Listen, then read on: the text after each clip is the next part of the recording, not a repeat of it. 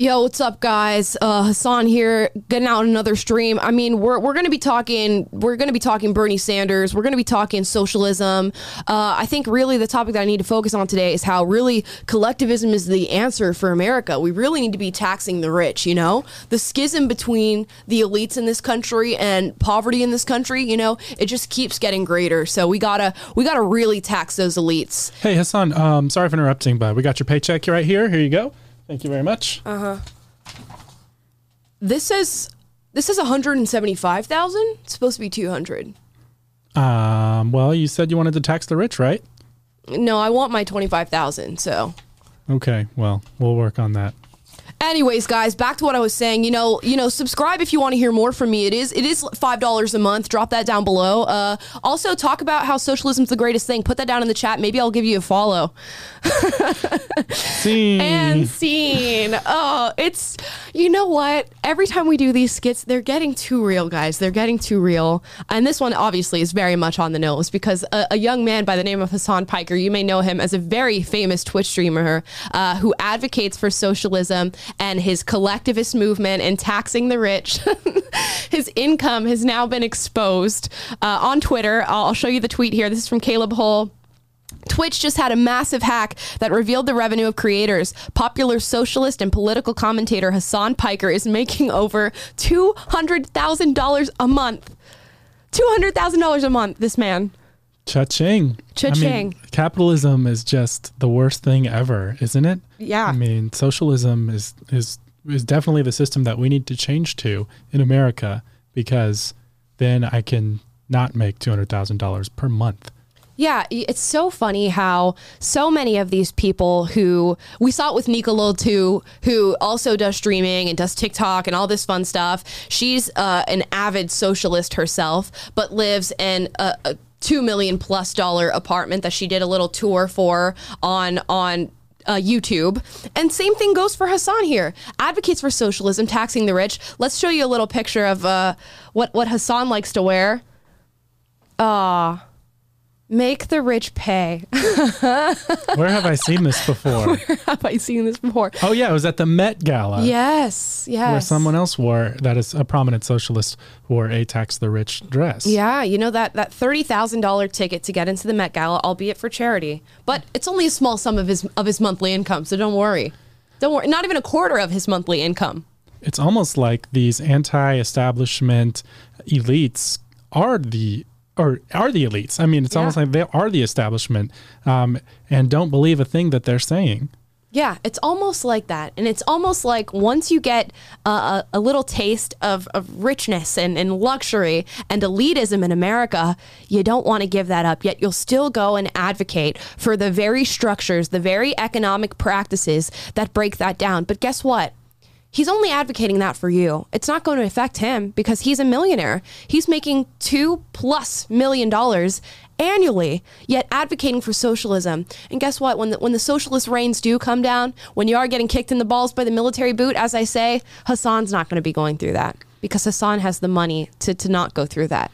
Yeah, and we we watched a couple minutes of his stream a minute ago because he's like trending big on Twitter right now. It's everyone is justly calling out this hypocrisy. And he was saying, like, well, there are other creators who make a lot more money than me, and they all have bit, bit deals with businesses and brands. And look, I'm creating all this great content, and people are my my subscriber count is publicly available. Everyone can see it. He's using all these rationalizations, yeah. but um, at the end of the day, if you really believe in the redistribution, aren't you aren't you know there are other co- um, creators on mm-hmm. Twitch who work just as hard as you who don't get that many subscribers and who don't get that much revenue. So shouldn't you redistribute some of your wealth or the, the wealth you've gotten um, from to them to those other creators? Shouldn't you redistribute some of your uh, channels? Uh, you know popularity to the other creators who are working just as hard. Their labor is just as valuable as yours under socialism, is it not? Yeah, Hassan. Taylor and I are streaming right now. We're streamers. We we're not making the the two hundred thousand dollars a month that you're making. Why don't why don't you skim a little bit? Why don't you skim hundred thousand dollars off the top and send it over to us? I mean, yeah, that, that's I'd what your policy advocates for.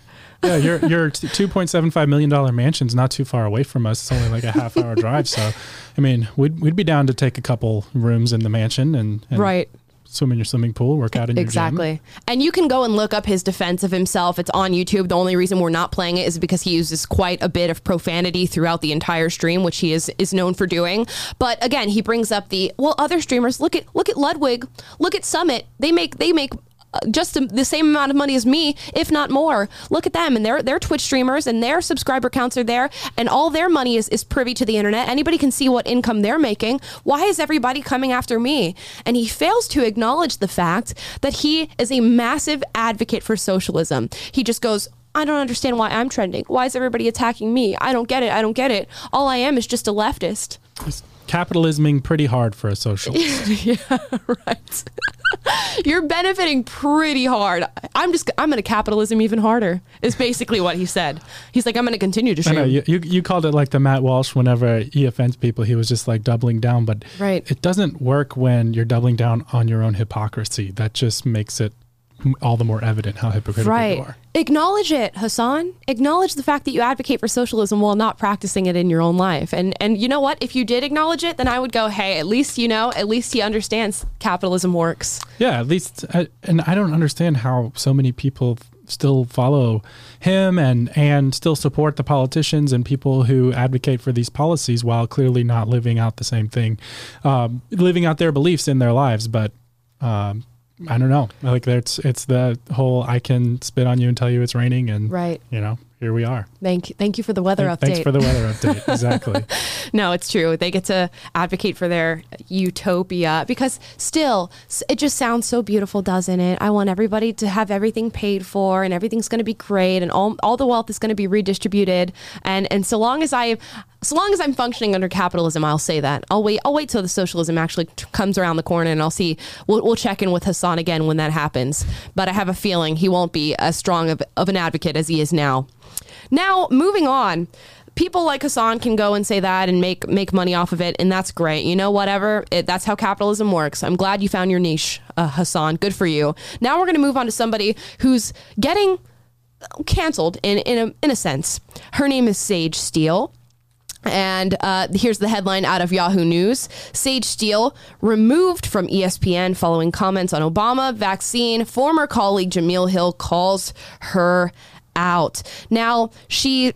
Let's give you an update here. A lot of people are saying that Sage Steele has been fired. She has not been fired. She's just been tempor- temporarily removed from ESPN regarding some comments that she made, not only in reference to the COVID 19 vaccine, which they're not comments in reference to the vaccine, they are comments in reference to mandates. I want to really hone that in because this article is painting her as some sort of conspiracy theorist extremist. And when we get to her comments, you will find that they are not that extreme at all. But first, she made comments about a former president by the name of Barack Obama. She said, if they make you choose a race, what are you going to put? Well, both. Barack Obama chose black and he's biracial. Congratulations to the president. That's his thing. I think that's fascinating considering his black dad is nowhere to be found, but his white mom and grandma raised him. But okay, you do you. I'm going to do me. Listen, I'm pretty sure my white mom was there when I was born, and my white family loves me as much as my black family. Put that bigot in jail right now. Oh my gosh. I have my opinion about racial matters and you can have yours. What kind of bigoted nonsense is that? That is Fire ridiculous. her immediately. Yep, yep. Remove her. I don't even want to hear what she has to say about football, basketball, anything of the sort, because her her opinions on race shroud that for me. They they they set me afire. it's amazing. All she did was point out an objective truth. Obama identifies as black. I identify as biracial. We are both biracial. Oh my gosh, the scandal. And yeah, and then she didn't even make any comment. She didn't cast any aspersions on him for doing so either. No. She just kind of was like, "That's an interesting point, is it not? That's his choice. He chooses to do that." And we, you know, we tend to look at him as black because of that. Um, and okay, whatever. And she's, but it's an interesting observation um, that is totally valid to make. And yet, ESPN has deemed that to be, um, I forget how they framed it, but somehow. Uh, not up to their standards of how their employees are supposed to communicate about these matters. Yeah. I'm, I'm very confused. Right. And I think where things got contentious is the fact that she mentioned that his father wasn't there. Oh my gosh, how crazy is it to say that? So uh, Jemele Hill came after her on Twitter specifically and said, So, on top of thinking that former President Obama shouldn't identify as black because he didn't have a relationship with his father. Which is not what she said, by the way. No, no. All she said was he identifies as black, even though his black father was not there to raise him. That's all she said and that's an objective she truth. never said he shouldn't identify as Right. black, which is so she's putting she's mischaracterizing her comments already, which is what these people do. Exactly. And they try to spin it. And now they're calling her a sexist for saying that when women wear scandalous outfits in journalism, they should know what they're what they're getting into when they wear it. It amazes me that you can be a woman and this is a black woman. We're, we're canceling black women now. So let's let's let's acknowledge that for a moment because we've been staying away from that territory for a while because apparently black women are untouchable, but not Sage Steele because she said something that goes against the mainstream narrative. Now she's getting called a Stacey Dash. She's getting called Candace Owens. She's getting called Uncle Tom for simply pointing out objective truths. How amazing is that? Well, when the truth is offensive, when the truth flies in the face of mainstream acceptable narrative, then Right. you must be silenced and quenched. And but it, what amazes me is the willingness of her former co coworkers, but even the people who are in charge at ESPN, who will are enforcing this, who are saying the objective facts that you're saying, the the um, open opinions that you're stating that are you know completely valid and not bigoted at all these are unacceptable and you must be silenced and quenched um, and the mob should come after you according to Jemele Hill Right. um, and they're even putting words in her mouth and, and giving a very dishonest and uh, uncharitable representation of her views Yes. which you know shocker Yeah, this article goes on to call Sage Steele a conspiracy theorist. Now let's let's deep dive into that. This is in regard to the COVID nineteen vaccine. What did Sage Steele say that that points to conspiracy? Let's hear. I work for a company that mandates it, and I had until September thirtieth to get to get it done or I'm out, Sage Steele told Cutler. She has been with ESPN since 2007. Here's what she says, quote, I respect everyone's decision, I really do, but to mandate it is sick and it's scary to me in any ways. I just I'm not surprised it got to this point, especially with Disney. I mean a global company like that. she's oh.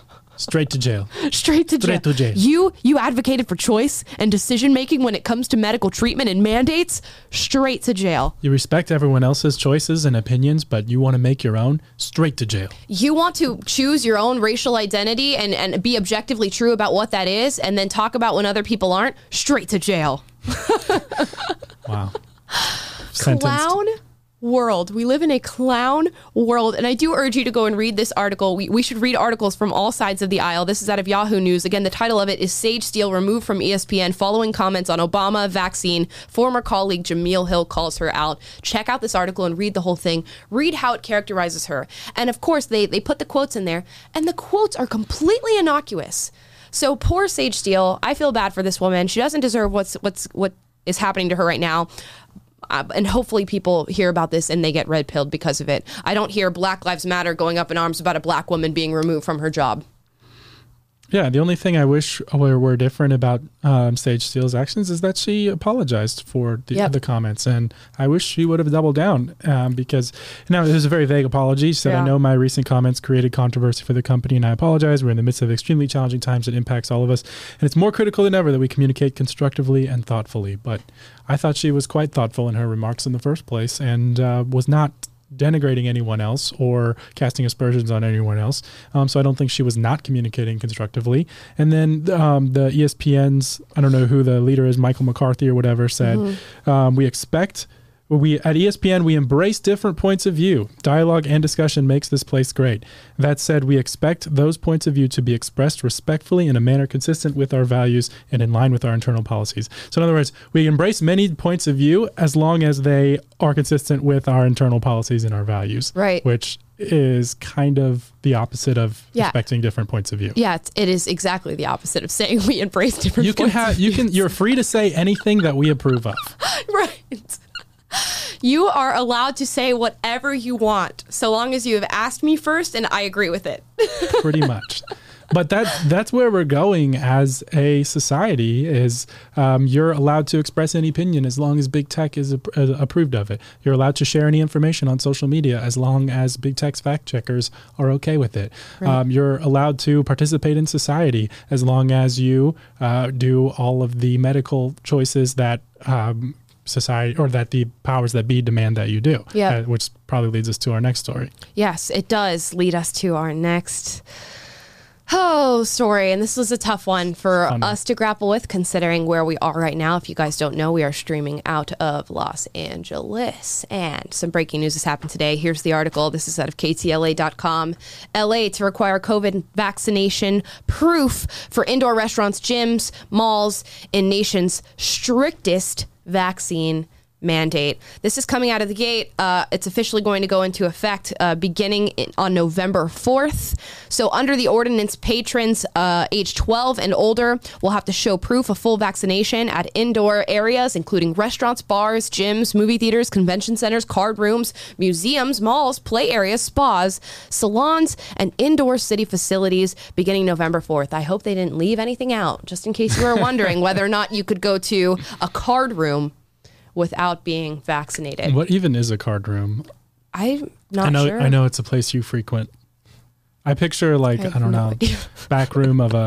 Of I picture like a poker, bar, like yeah, a- where people are playing poker. And I'm picturing Goodfellas. gambling. yeah, no. That's what I'm picturing. that's the one I'm most disappointed about personally. Yeah. Well, you know, I don't know what I'm most. I'm just disappointed in general, and we're gonna get into some of the some of the comments here. Uh, no one is forcing anybody to get vaccinated, says LA City Council President uh, Nury Martinez, uh, as he said last week. But if you don't, there are certain things you will simply not be able to do without showing proof of vaccination.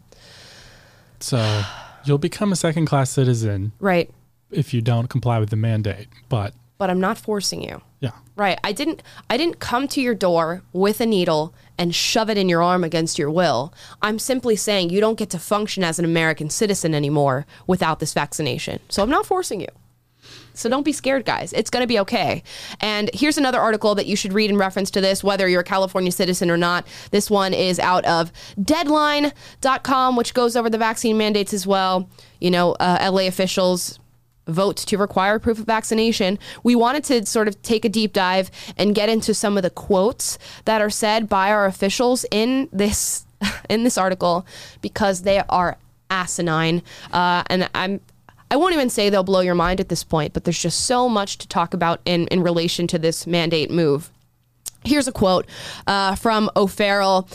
COVID 19 could be eradicated if we had mass vaccinations across the country and across the world, O'Farrell said before, noting the United States' history of eradicating smallpox and mostly eradicating polio through vaccinations. Yeah. This Yeah. we talked about this before the stream. We did. This is probably the most unbelievable part for me because this is one of the city council members who is expressing the reason why I am supporting this mandate is Mm-hmm. because this mandate is the measure that we need to take in order to er- eradicate it. Now, uh, it this is misinformation. Yep. Um, you, cannot er- eradicate this through vaccination any more than you can eradicate influenza. Right. And the disease he compares them to are not respiratory viruses that have animal reservoirs and such, uh, as does COVID 19. And so the entire basis of the mandate, according to the people who are voting on the mandates, he's he's saying my rationale for for imposing this mandate on 20 million people in LA County or however many are in LA City. I think this is a city level mandate. Um, is to eradicate COVID 19, which, if you look at any of the even mainstream science around this, um, that is misinformation. Yeah, you he, they know that they're lying, but you can hide totalitarianism under the guise of doing it for the greater good and doing it for people's health and wellness, and that's what he's trying to do. COVID nineteen could be eradicated if we if we mass vaccinate the entire country.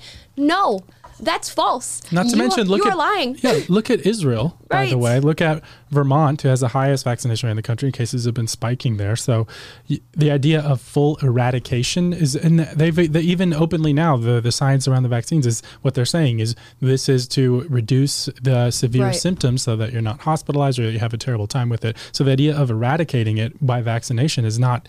It's it's completely asinine. But yet this is the rationale for doing this. It's that again, this is the I'm spitting on you and telling you it's raining and expecting you to thank me for the weather update. And the, the other part of this that bothers me is, and you know, we need to say this for the record, like whatever your thoughts are on the vaccine itself, that Perfectly you know, if you make your own choice, Yes. um, that's what we're advocating for. This is about freedom and. It, my freedom is not your bargaining chip. No. You know, you don't have. That's where it's the first principle of the matter of like you do not get to hold my freedom hostage until I meet your demands. That's the definition of tyranny, and it's not yours to take or hold over me. My ability to go to a restaurant is not uh, yours to hold over me as like my right to go participate in society Yep. is not your bargaining chip, Yep. and th- that is the essence of the tyranny that they're uh, exerting over us right now. Yeah, and if you're in LA right now or in California in general, or anywhere in the United States, this sh- should not be allowed to stand. This is your rallying cry. This is not allowed. This is not okay. It is not okay to mandate that anybody get any sort of medical treatment that you deem to be necessary for them. Now, let's read some more quotes here. Why on earth is it okay in 2021 to have 30 plus people die in the county of Los Angeles from COVID over a three day period, including an 11 year old girl, when we have a vaccine that could have prevented all of that accessible to everyone? First of all, more in misinformation. and we had Dave Rubin on this show to talk about uh, how many people were actually dying in LA. You can go and check, you can check out uh, that video that we did. Uh, and his last reference was two in a week, two. So, again, a, a, a really great way to recognize propaganda is through emotional, anecdotal pleas. And this is exactly what he's done, including an 11 year old girl when we had this vaccine. We, we should be able to force it. And again, Taylor and I were talking about this before. How many people in LA have died of drug overdoses on the street, just lying there dead in the street, which is something that LA, LA City has made permissible for you to just do drugs on the street? Uh, how many people have died from being shot uh, here in California and in LA in general. A lot, a lot. And as I said on the stream earlier, uh, either this week or last week, I got off the phone with a police officer that I'm friends with who uh, patrols in South Central Los Angeles. And they are so overwhelmed right now with the amount of murders happening in Los Angeles that they don't know what to do. He has time for nothing else. But no, but we're, we're more focused on people getting uh, a mandatory, again, mandatory vaccination for a virus that they have a 99.9% chance of, of recovering from. Yeah, and here's another along the same lines. Here's another stat um, that more children in Chicago have been shot Mm-hmm. in the last year than have died of COVID nineteen nationwide. But That's yeah, yeah. New York Post. But, but we, sh- we should use this story of an 11 year old girl, a tragic story, to mandate your freedom, to get to tell you what you get which, to do by the way, aren't aren't children under twelve not even right, approved to get the vaccine Right. by the CDC right now? exactly. But her, but her death would have been This is pretzel logic. it would have been avoided if if we all got vaccinated. We killed her, right? Isn't that that- that's a lot? We killed the grandmothers. yeah. Yeah, we did it.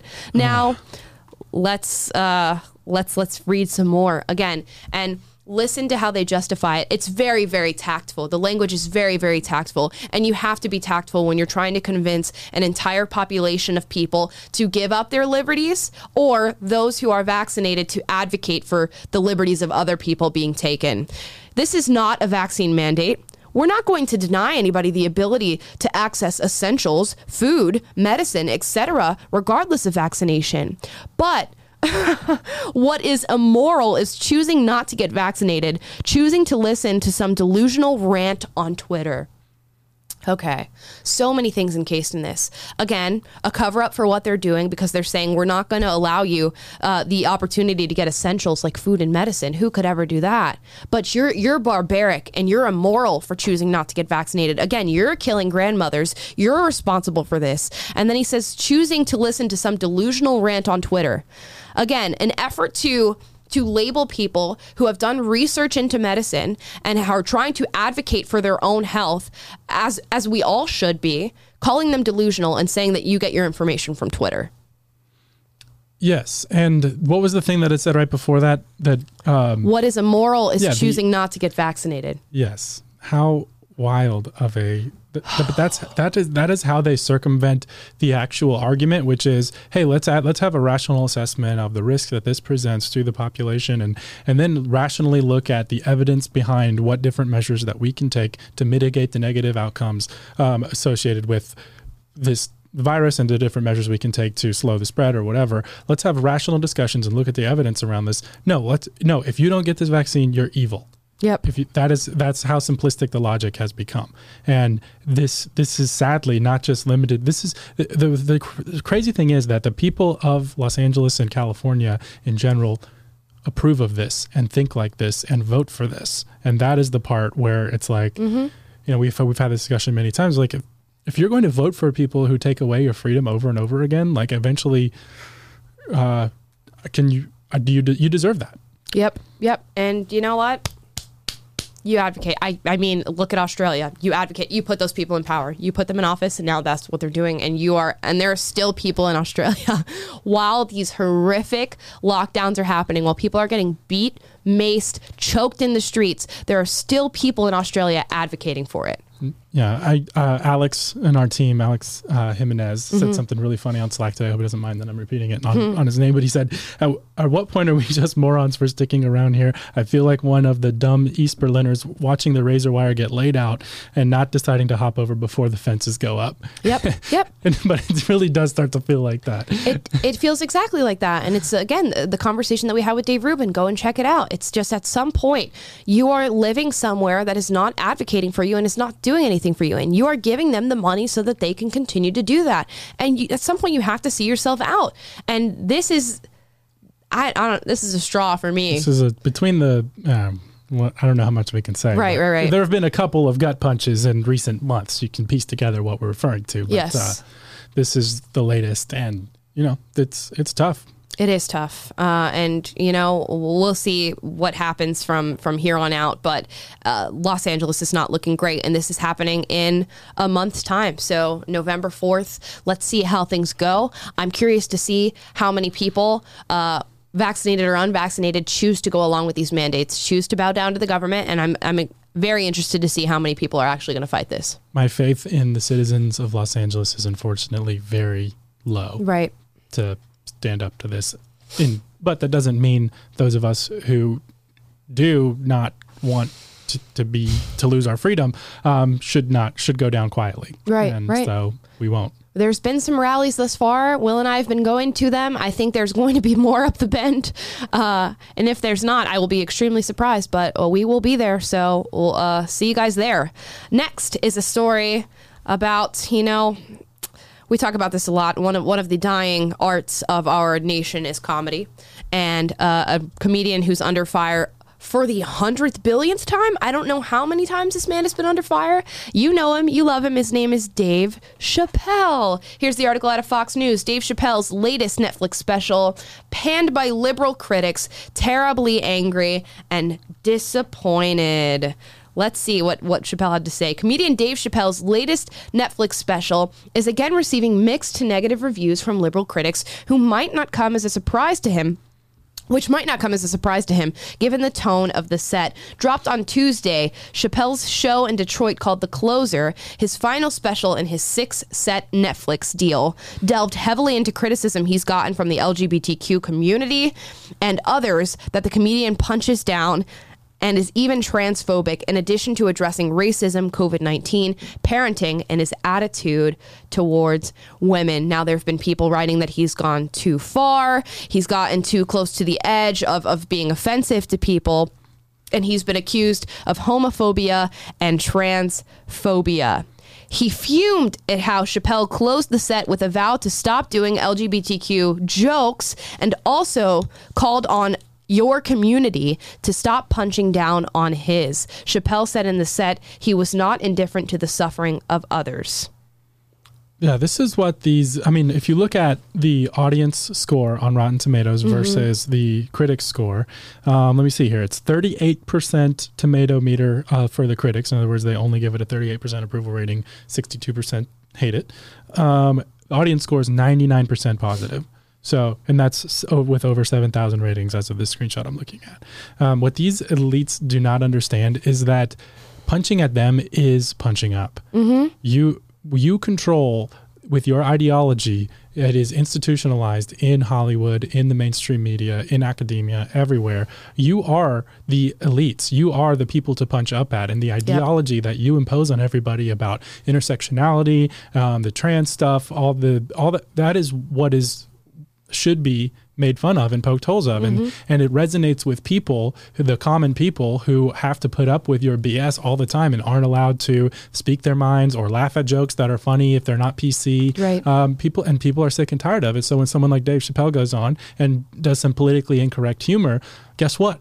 99% of them, the, the common people think it's funny. The only people who don't think it's funny is the elites who don't like holes being being uh, poked in the narrative that they're trying to control everyone's minds with. And it shows you the power they possess because the mainstream media is going to report on this, of course. You know, you're going to hear from Yahoo and CNN and MSNBC and ABC, and, and they're all going to say how horrible Dave Chappelle's show is, while the general public doesn't believe that at all. But they get to control the narrative. They get to control what gets put out about this. If the general public was putting out a critique on, on Dave Chappelle, I'm sure they would say it was great at a 97% approval rate. But because elites get to control the narrative, they get to control what information you get, you're going to hear nothing but horrible things about this. Now, what they what they wrote here, and I think this is very funny. Chappelle's anti trans jokes have often boiled down to human anatomy, which shows an unnuan- how unnuanced his view is on the subject. so basically, Chappelle's trans jokes boil down to the science of human anatomy, which shows how unnuanced he is. Yeah, he's saying basic common sense and Right. scientific fact contradict your mainstream ideology about gender theory and such. And isn't that funny? Haha, we can let's make a joke about it. And this guy's saying those jokes are triggering and inappropriate and mean. Yeah, because they offend me, you should get a bad rating. I- on the, this Daily Wire article here, just to get a sense of like some of the jokes that he did tell. Mm-hmm. Um, it says it says Chappelle says plainly that gender is fact during the stand-up special, Yep. and defends Harry Potter author J.K. Rowling, who's taken fe- heat for refusing to comply with progressive gender theory. I think she's she's a TERF, in, the, in other words, somebody who uh, says that men cannot be women. How evil. How crazy is What that? How how horrible it is that Dave Chappelle will not indulge in your delusions of being able to tell me that I can be a man and Taylor that he can be a woman. How disgraceful and unnuanced is your take on human anatomy if that's what you believe. So ridiculous. And you know, I defend Dave Chappelle particularly because he is a com- comedian, but anybody should be able to say that. And to to come after a man whose job is to make people laugh, and comedy is often often done not even at the expense of others, but just for everybody to make fun of each other and to, to play on stereotypes and to put their views in a way that is funny and enjoyable for other people. It is the last frontier of free speech. And all all is fair in love and war and comedy. Honestly, all is fair in love and war and comedy. And to come after a man who makes jokes at his own expense, oftentimes, and is, has built his career doing so. Uh, and again, a black man, which I thought we weren't doing that anymore. I thought we weren't tearing down black people. I thought that was against the leftist ideology to do that. But no, it does. As long as they don't go along with your narrative, you can tear down whoever you want. Yeah, and like why you know why is it funny um, when to make fun of the idea that men can be women and women can be men? Right. Why like it's it we laugh at that and like instinctually because it resonates as true. And the role of comedians in society is to kind of be the the canary in the coal mine to or to to call out those uh, the asymmetries in in culture the and the the contradictions um, and the hypocrisy of the ruling class. Uh, That's what comedians do. Down back all the way back to medieval times, as jester in the court, you're kind of allowed to make fun of the king a little bit. Um, but why? Because it it provides a little bit of levity. It it it. it it draws out our shared humanity when you can all just like laugh at things that are just funny and true and the the, con- the contradictory sort of things in life and the comedians are experts at at uh, calling those out in a very comedic way and that's a very important thing that we have in society. So when you have thought police who are saying comedians are no longer allowed to take the air it's like in a movie you need comic relief to like make, take the air out of the tension. Uh, com- comedians do that but for like the society at large and whenever Right. you muzzle them and no longer let them call out politi- political correctness or make fun of your the way you're imposing an ideology on everybody and how many holes it has in it um, there's n- there's no way to take the air out of our out of the the tension in our country and it's just going to lead to further polarization and I think they know that. I think, and I think they know that. Obviously, maybe the average person doesn't doesn't think it through that far, but the elites know that, and they know that comedy is provides relief for people. I mean, look, go back and look at if, if you're offended by what Dave Chappelle has to say, go back and look at old uh, videos of Norm Macdonald and his sets and what he used to say live on television to the American people, and people loved him and they continue to love him because he says what is true and it doesn't have to be politically correct. And that's the whole point. Comedians look at the world and they recognize the, the the stereotypes and the patterns and then they communicate that to us in a way that we didn't think of and that is hilarious and we love it and it's at everybody's expense it's not just at trans people or lgbtq people it's me it's taylor it's everybody I'm old enough to remember growing up with like Jay Leno on TV and even Letterman. Um, and I think Letterman's more of a liberal guy, um, and Leno was a little bit maybe right of center. But either way, you couldn't you couldn't tell really because they would poke fun at whoever was president. They would poke fun at everyone, Right. and it was like a unifying thing for all of America to tune in to late night television. It was funny. Now on late night, Mm-hmm. that is universally all those guys are raging lefty. Like, did you see Colbert's like vaccine dance the other day? It Yes. was like the most cringeworthy thing ever. It was horrible. It, it, it's not even funny anymore. It's just, hey, we're all on one side. If you're on our side, we're going to pat ourselves on the back and and you know take cheap shots at the other side who's not here represented here to to defend themselves or or uh, Yeah. ha- offer any contradictory opinion. And uh, ha ha ha, woe is me. And and this and I saw I sent you guys this article today, but um, not the bee reporting the season premiere of Woke SNL was the lowest rated single episode in the show's 47 year history. Surprise, surprise. Shocker. Wow, shocker. Because SNL used to be amazing and it used to go go after people on both sides of the aisle and it used to do it in a way that was funny and great because they appreciated the people that they were impersonating. And I forget what comedian has that quote is you can't do a good impression of somebody unless you appreciate and respect them. And that's not a thing anymore. And that's why SNL sucks because they impersonate people that they truly hate and they're truly just trying to do it in a way that's not meant to make people laugh. It's just meant to to propagandize and paint a caricature of somebody. It is not done with respect. It's not done with appreciation. And that's what co- comedy is losing right now. It's it's it, and it's going. It's going by the wayside. Comedy is dead except for the cold open skits of Will and Amala Live. Exactly. That- we we're keeping it on life. we are the support right bastion of comedic relief in America. Uh, just you know, someone's got to do it, Hire us, SNL. Doing we'll we'll we fix can. your problem. You know, somebody's got to do it. as Will Witt likes to say. as Will Witt likes to say. Now we have a couple more stories today. Uh, this next one is going to be uh, what quite a shocker here. This is out of DailyMail.co. Uh, sports should create universal categories because transgender women do have an advantage over female athletes, says Major Review. Surprise, surprise. This may be a surprise to some of you, although I doubt it. But there's been a massive campaign on the left to say that transgender women have, you know, the same qualifiers and and the same standards as regular biological women. And they've been told that when they've gone through horm- hormone replacement therapy and sex assignment reassignment surgery that now you're you're functionally a woman. There's no real biological difference. Even the testosterone levels among uh, transgender women and and biological women are normal now. Well it turns out not true. Transgender athletes have an unfair advantage in female sports, and a new universal category should be introduced for them, a major review suggested. The report from the Sports Council Equality Group concluded that trans women have an advantage in some sports, even when testosterone levels have been reduced to protect female sports while also ensuring transgender participation, the report suggested that new universal or open categories are introduced for trans athletes. This is just utterly shocking news. I cannot believe. It's almost it's just painstaking to even have to explain. It's like oh, so many people commented on our show the other day can because the title was "Can Men Be Women?" and they're like, "I'm not going to watch this for an hour because it's a simple one-word answer." No, Right, You right. know, But it's it's amazing that headlines these days have Mm-hmm. to be obvious facts. Yeah. And somehow that that is groundbreaking when a study reveals something that we knew all along with common sense, but somehow forgot in the last five years because Exactly. we've become stupid. Yeah, and and let's let's let's delve in. Let's get into the science a little bit. Let's talk about it, and let's use the example of Laurel Hubbard. You you guys know the trans female weightlifter that joined the female team in the Olympics. So let's assume.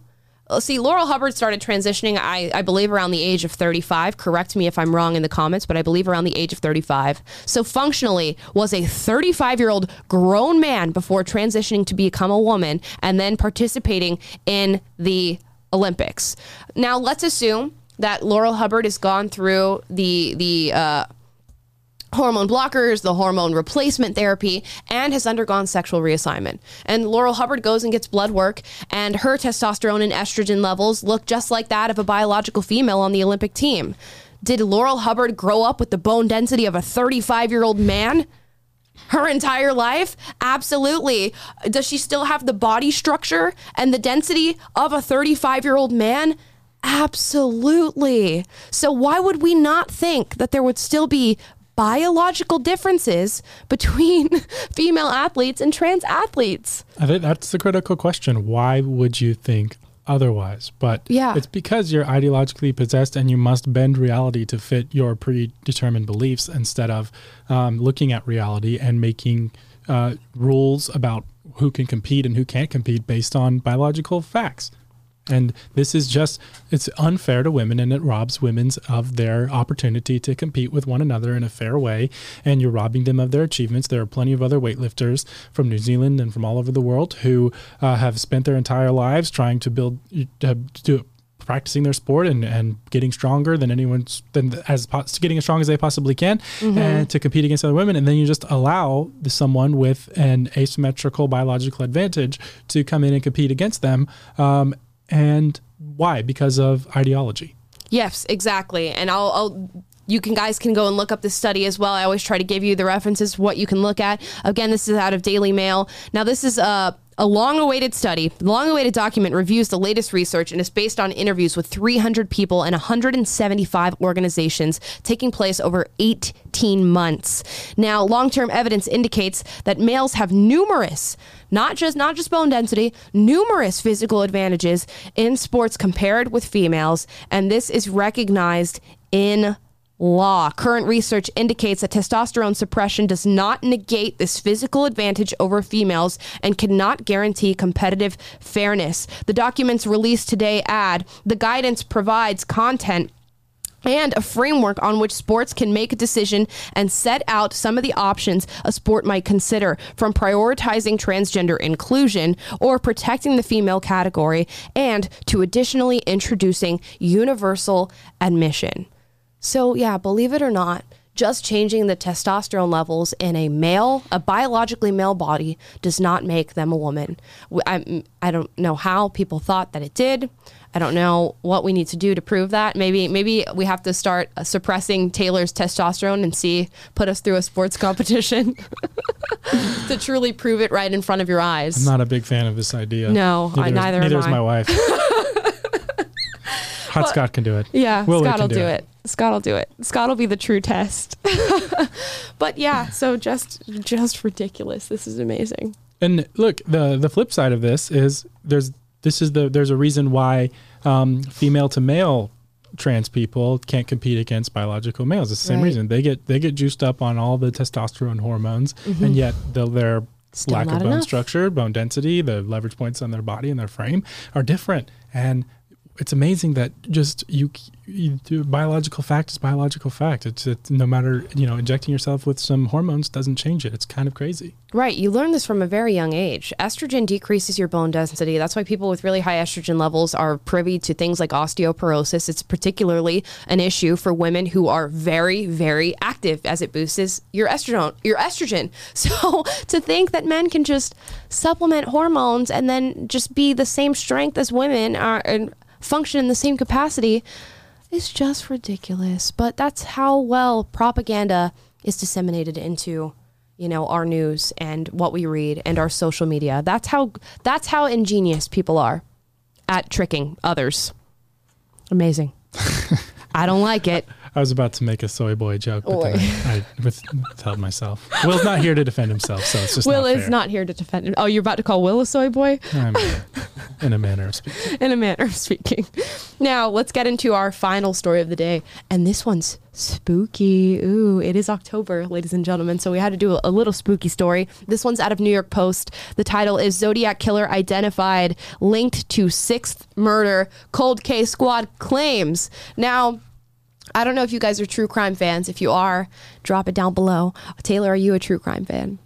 I'm. I feel bad. Like the whole true crime thing. It's like I'm fascinated Yes. by true crime. It Yes. is fascinating. I don't like to say I'm like a fan because yeah, because the it's horrible day, things. It's yeah, it's stories of people getting murdered, brutally murdered. Right. That's a terrible thing. And so I never. Right. I always try to like inwardly when I'm watching this stuff, be like, okay, I'm is real. fascinated by the process of figuring out crimes. Right. And you know, understanding the psychology of criminals Yes. and all this type of stuff.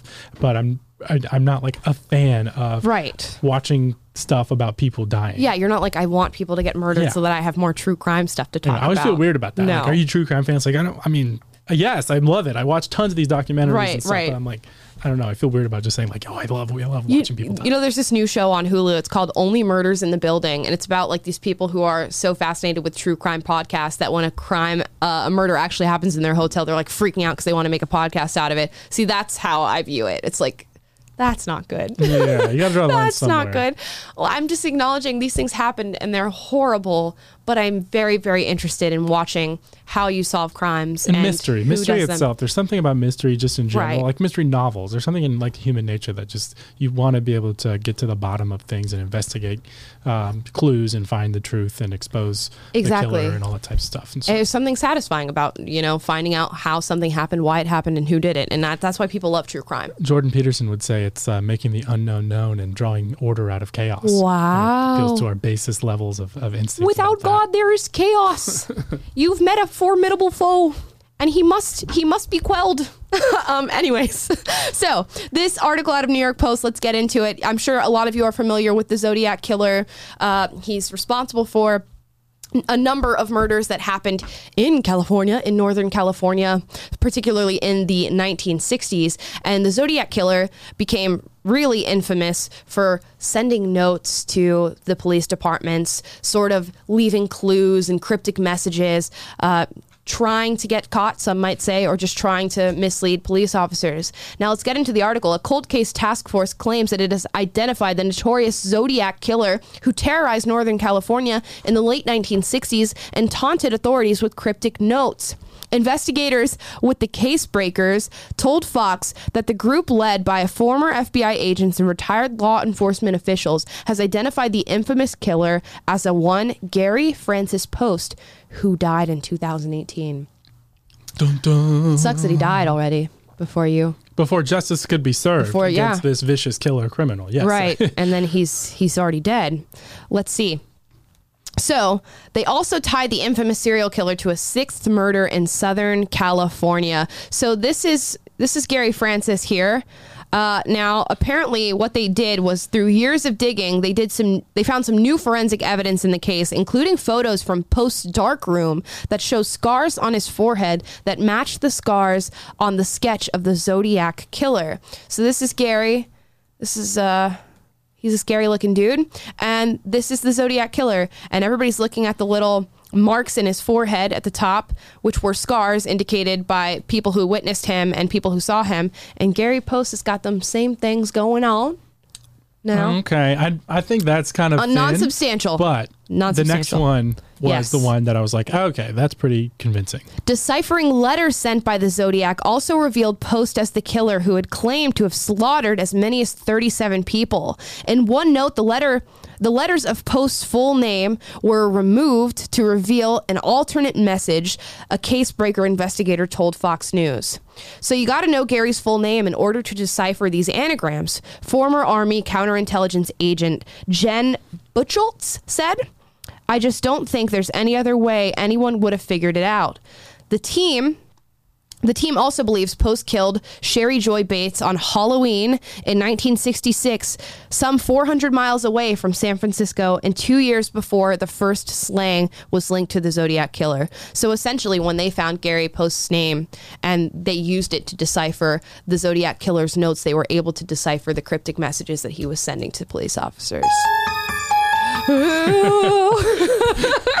Uh, I forgot we had that thing programmed. Oh, was we should have used that at the very. Beginning. That's awesome. No, that that part is crazy to me. That is. They used to they plugged his name into one of the zodiac letters, and that Mm-hmm. revealed like I mean I would like to know what the message said though. Right, like right. How sub like is it does it say like some random bunch of letters or words that, that you can't really string together, or is it like straight up like here's another coherent message that you can only decipher using this guy's name? Right. I have a feeling they didn't let release this because they're probably working on a book or a movie of some sort that they don't want to release the information prematurely. capitalists. Right, right. Those darn capitalists. Hassan Hassan will have something to say about that.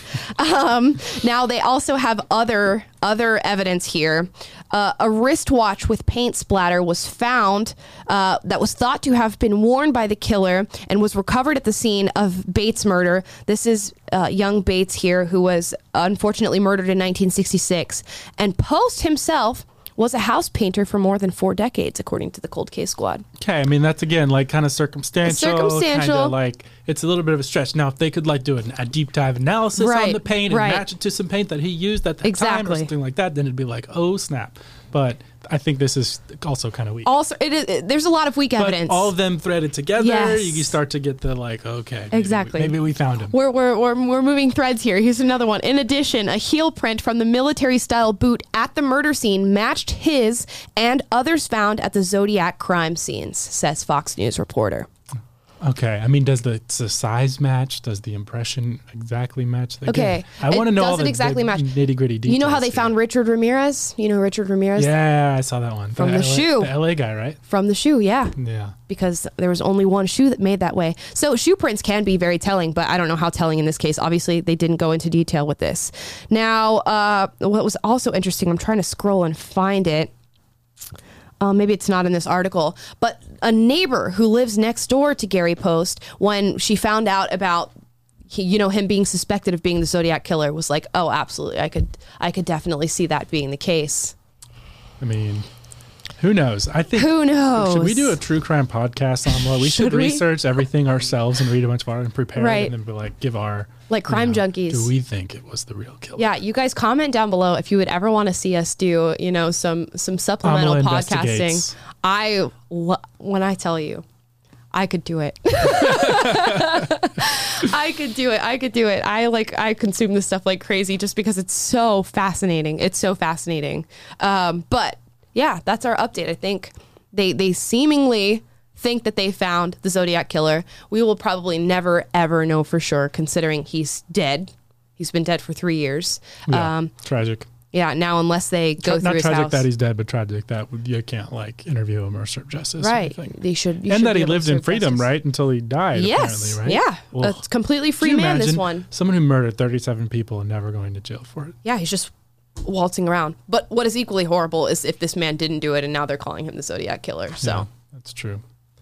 I don't know. I don't know. Have you seen the show Mindhunter, by the way? Yes, I have. of course I have. That is David Fincher is like the director slash producer of it who made Fight Club, and it's like it's my favorite. Mm-hmm. Yeah, you guys. series. you It's on should- Netflix. If, you you're interested in true crime, uh, it's fictional, but it does it ha- does have lots of truth to it, and they go uh, and investigate.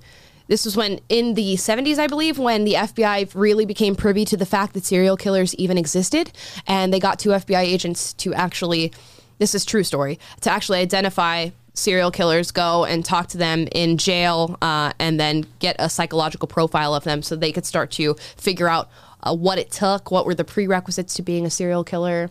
Mm-hmm. Um, yeah, so it's interesting. And the actor in it, Jonathan Grotti or whatever, Jonathan Groff. Groff, Groff, Groff. was was the he's in Glee, which whatever. I Glee. never watched that, but he was in Hamilton. He was Yes, the he king, was. who uh, King George. You'll be back. I love that. I sing it, and my wife like, she's like, "No, you're gonna get stuck in my head." I like love every time. Hamilton. Yeah, Jonathan Groff is very, very talented. Uh, he's in that.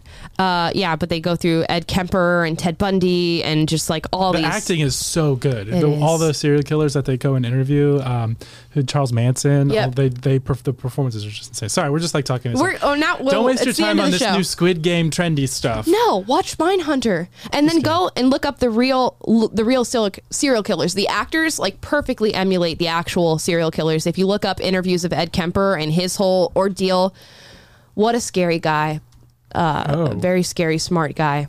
What? What Taylor? What's going Groff, on? Groff is in Little Shop of Horrors. Little shop. I guess are they little shop remaking that on Broadway or It is on Broadway, yeah. wow?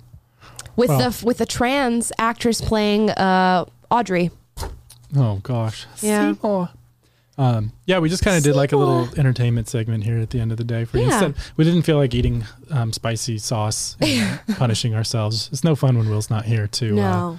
He has the worst reactions. to Yeah, it, because so. we Taylor and I tolerate the hot sauce so well that it's just like you guys really don't have much to look at. That first time, not at all. I did not. I That was the best because we were so unprepared for it. No, We were the whole room. We were like, "Oh my god, what have we done?" if you haven't seen that episode, go back and watch it. yeah. Go watch our first Takes. episode of Hot Takes. Uh, I was crying, crying, really, and so was Will. After after Will said that men shouldn't cry in public, Will was crying. so shout out to Will. Also, Will right now is uh, on tour. I don't know which which campus he's at today. Let me let me take a look. But he's he's suspecting there might be a little bit of trouble at this campus that he's at tonight. He's in Missouri. Yeah, Kansas City, University of Missouri. So it's the same place where Michael Knowles got sprayed with a squirt gun with some unknown substance, and apparently people are saying there will be craziness at his event tonight. yep. So we will keep y'all posted. He'll also be joining us tomorrow for a segment to go over a hit piece um, that someone wrote in at Ole Miss, I think, or Yep. somewhere in Mississippi. Um, they went down the rabbit hole, watched a bunch of Will Witt videos, and decided that he was dumb and a bigot. And so we're gonna look at that and go over it with him. Should be fun. Yeah, and hopefully he's he's uh, untouched at this at this event coming up, and he's in perfectly intact, no black eyes, no bruises. And he's an alpha male. He'll be fine. Oh yeah, totally. He's not a soy boy at all. and he doesn't. He sure as hell doesn't cry in public, Yeah, unless he's on this show. unless he's on this show in Uh, public. Real quick, super chat from Steve Demonin. Mm-hmm. We are an inclusive free speech zone, provided the opinions you espouse are approved by us or else. Uh, Yeah. Hopefully, he's not saying that about us on the podcast. No. I did have to like um, temp ban a, a troller, troll, troller today. troller? What was Um, the troller saying? I don't know. He was just being annoying to everyone on the on the Uh. chat. Look, for the record, we say this: um, disagreement is welcome, but spamming and being just a straight up troll and you know being abusive or whatever in comments is not. Now we have a higher tolerance for quote unquote what is what is defined as abusive Mm. than um, your gender studies professor, Exactly. but at the end of the day, or the Department of Justice. yeah, yeah. Uh, but yeah, so that's our that's really our, our show for today. Let me let me know if you guys want more more cultural stuff like that Zodiac killer story because we can go into that. Drop that down in the comments below. What do you guys want to see us cover on stream? Because a lot of it, of course, is is political and breaking news. Do you want to see more cultural content? Do you want to see us react to things like somebody thinking they found the Zodiac killer? You let us know. Drop that down below. Please like, subscribe, click the notification bell to be notified every single day when we go live, 2:30 PST, 5:30 Eastern. If you'd like to listen rather than watch, you can go to Google Play, Spotify, Apple Podcast. Leave us a five star review there so that we know you love the show. Everybody else knows that you love the show. And hopefully we can build a bigger community because that is what we're all about. We want to get this information out to the masses. If you guys would like a text to know when we go live, text live 241776. That is live 241776. And we will be back tomorrow with some hot breaking stories. We have plenty to talk about. Will will be on the show tomorrow for a segment as well, so you'll get to check in with him. I know you guys miss him. So we'll see you tomorrow, 2:30 PST, 5:30 Eastern. Bye guys. Peace.